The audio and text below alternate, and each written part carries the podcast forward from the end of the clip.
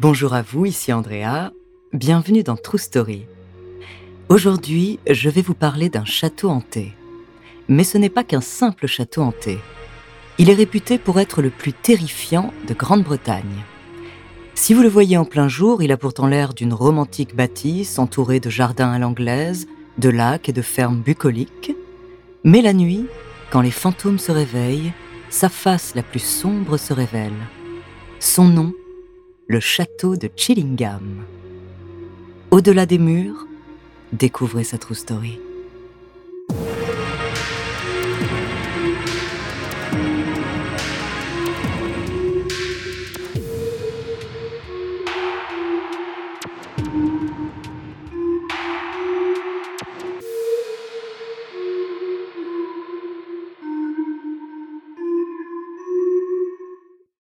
Attention, dans cet épisode, nous allons parler de torture et d'actes violents.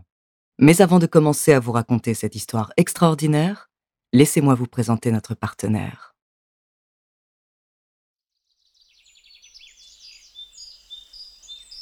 Vous voulez découvrir les paysages uniques du nord de l'Angleterre, entre montagnes et plaines verdoyantes?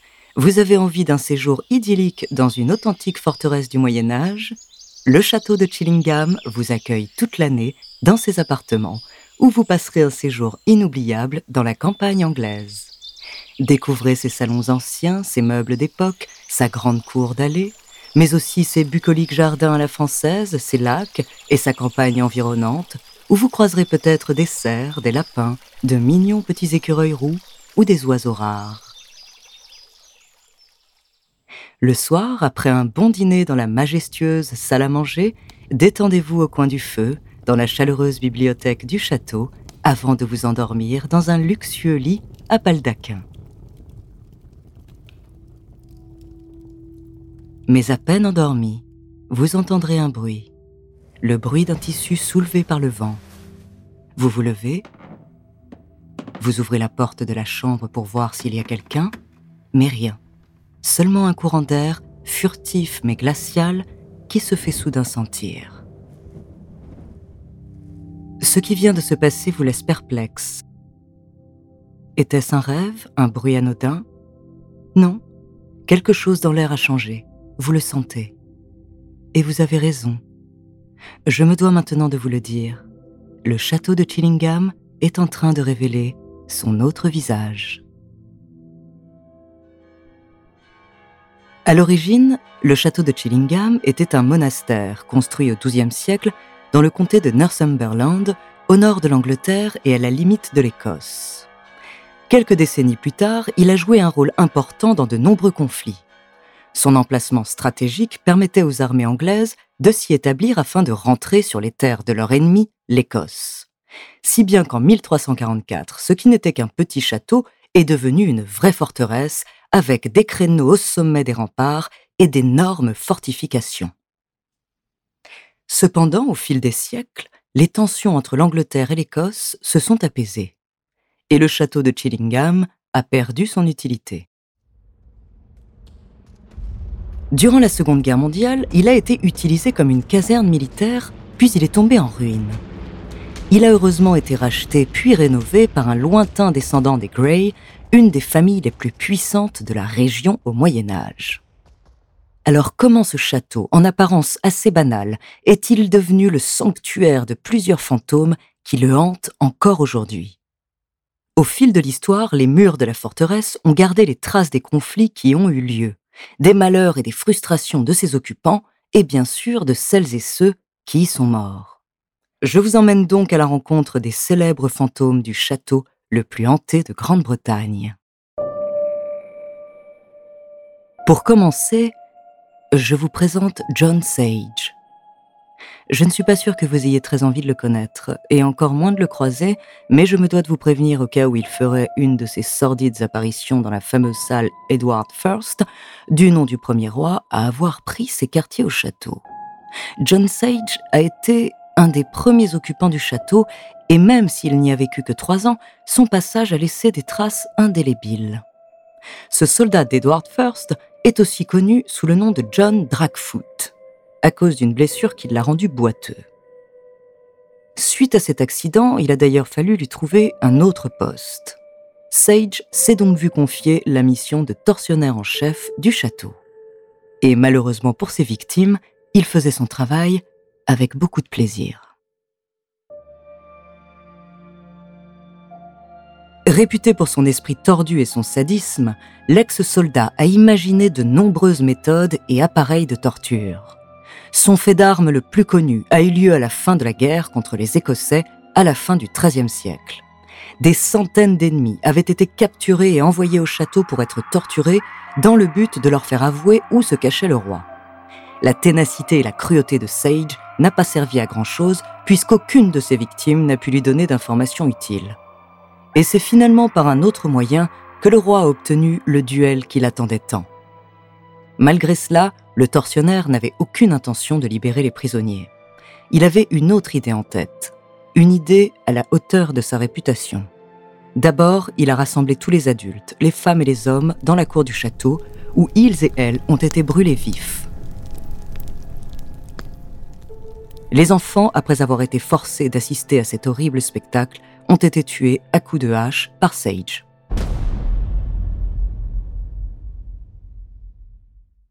En seulement trois ans, John Sage aurait torturé à mort plus de sept mille personnes. Maigre consolation pour ses âmes perdues, il a fini par payer pour sa cruauté. Après avoir accidentellement étranglé sa compagne en faisant l'amour sur une de ses machines de torture, il a été capturé et pendu à un arbre dans le parc du château.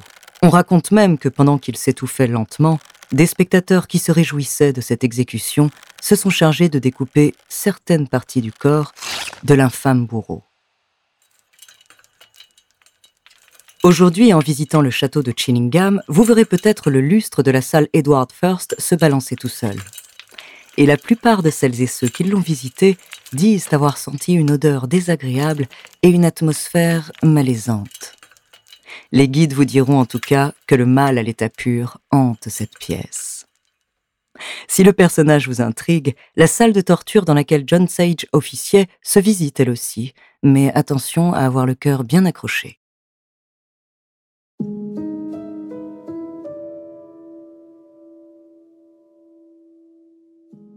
Au détour des couloirs du château, vous pourriez également croiser le fantôme de Lady Mary Berkeley.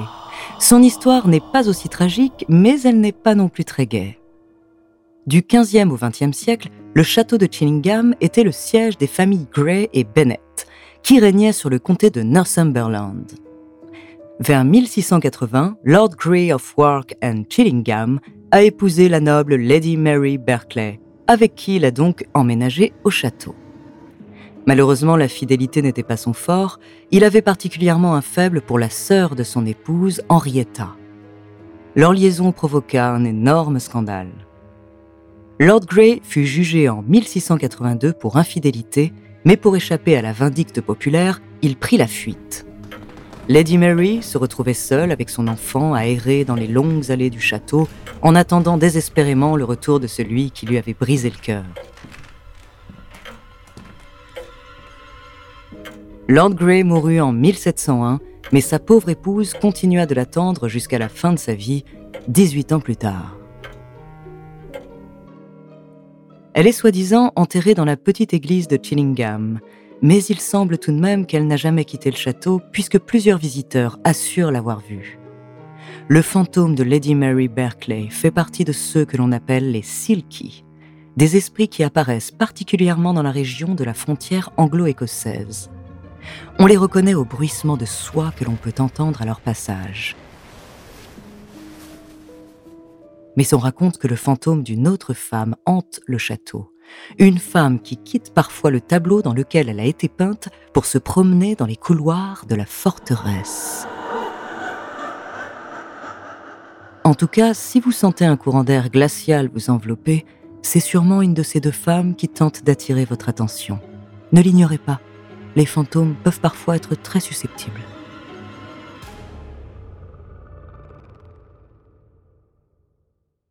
Le dernier fantôme le plus connu du château de Chillingham, sûrement parce que son histoire reste tout à fait mystérieuse, est celui que l'on surnomme The Blue Boy ou Radiant Boy, le garçon bleu ou le garçon radieux.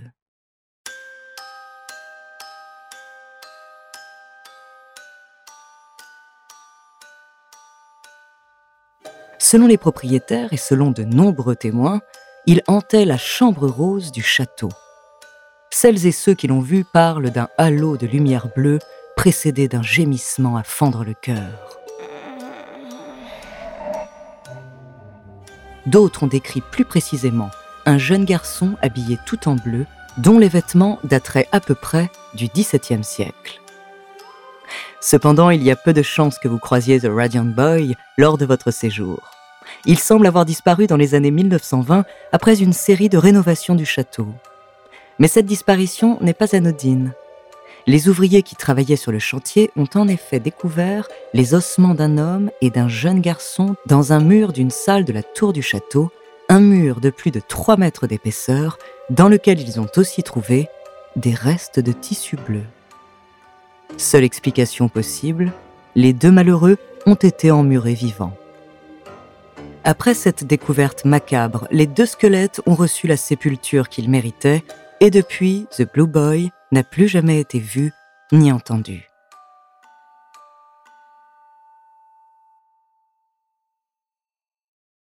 Si le Blue Boy a bien disparu, le propriétaire des lieux, Sir Humphrey, assure que le château de Chillingham est toujours hanté. On peut y rencontrer de nombreux fantômes infantiles, qui sont sûrement les âmes des enfants violemment tués par John Sage, mais aussi une dame en blanc qui demande de l'eau, peut-être parce qu'elle a été victime d'empoisonnement. On parle également de deux fantômes dont les voix éclatent parfois dans la chapelle, d'une sorcière qui sort de son tableau pour maudire les voleurs de Chillingham et des moines fantômes.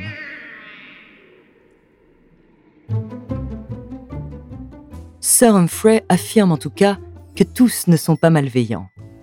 Il a lui-même été sauvé d'une blessure par une force mystérieuse. En tombant d'une grande échelle, il s'est senti pousser plusieurs mètres plus loin pour atterrir sur des bottes de foin. Alors, maintenant que vous savez ce qui vous attend, oserez-vous passer plus d'une nuit au château de Chillingham ?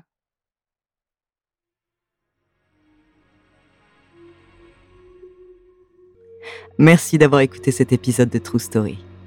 Si les histoires de lieux hantés vous passionnent, vous adorerez nos épisodes sur la maison Winchester, sur Émile Tisanet ou encore sur Lucie de Pracontal. La semaine prochaine, je vous parlerai de l'auteur d'une des plus grandes sagas de la littérature fantastique.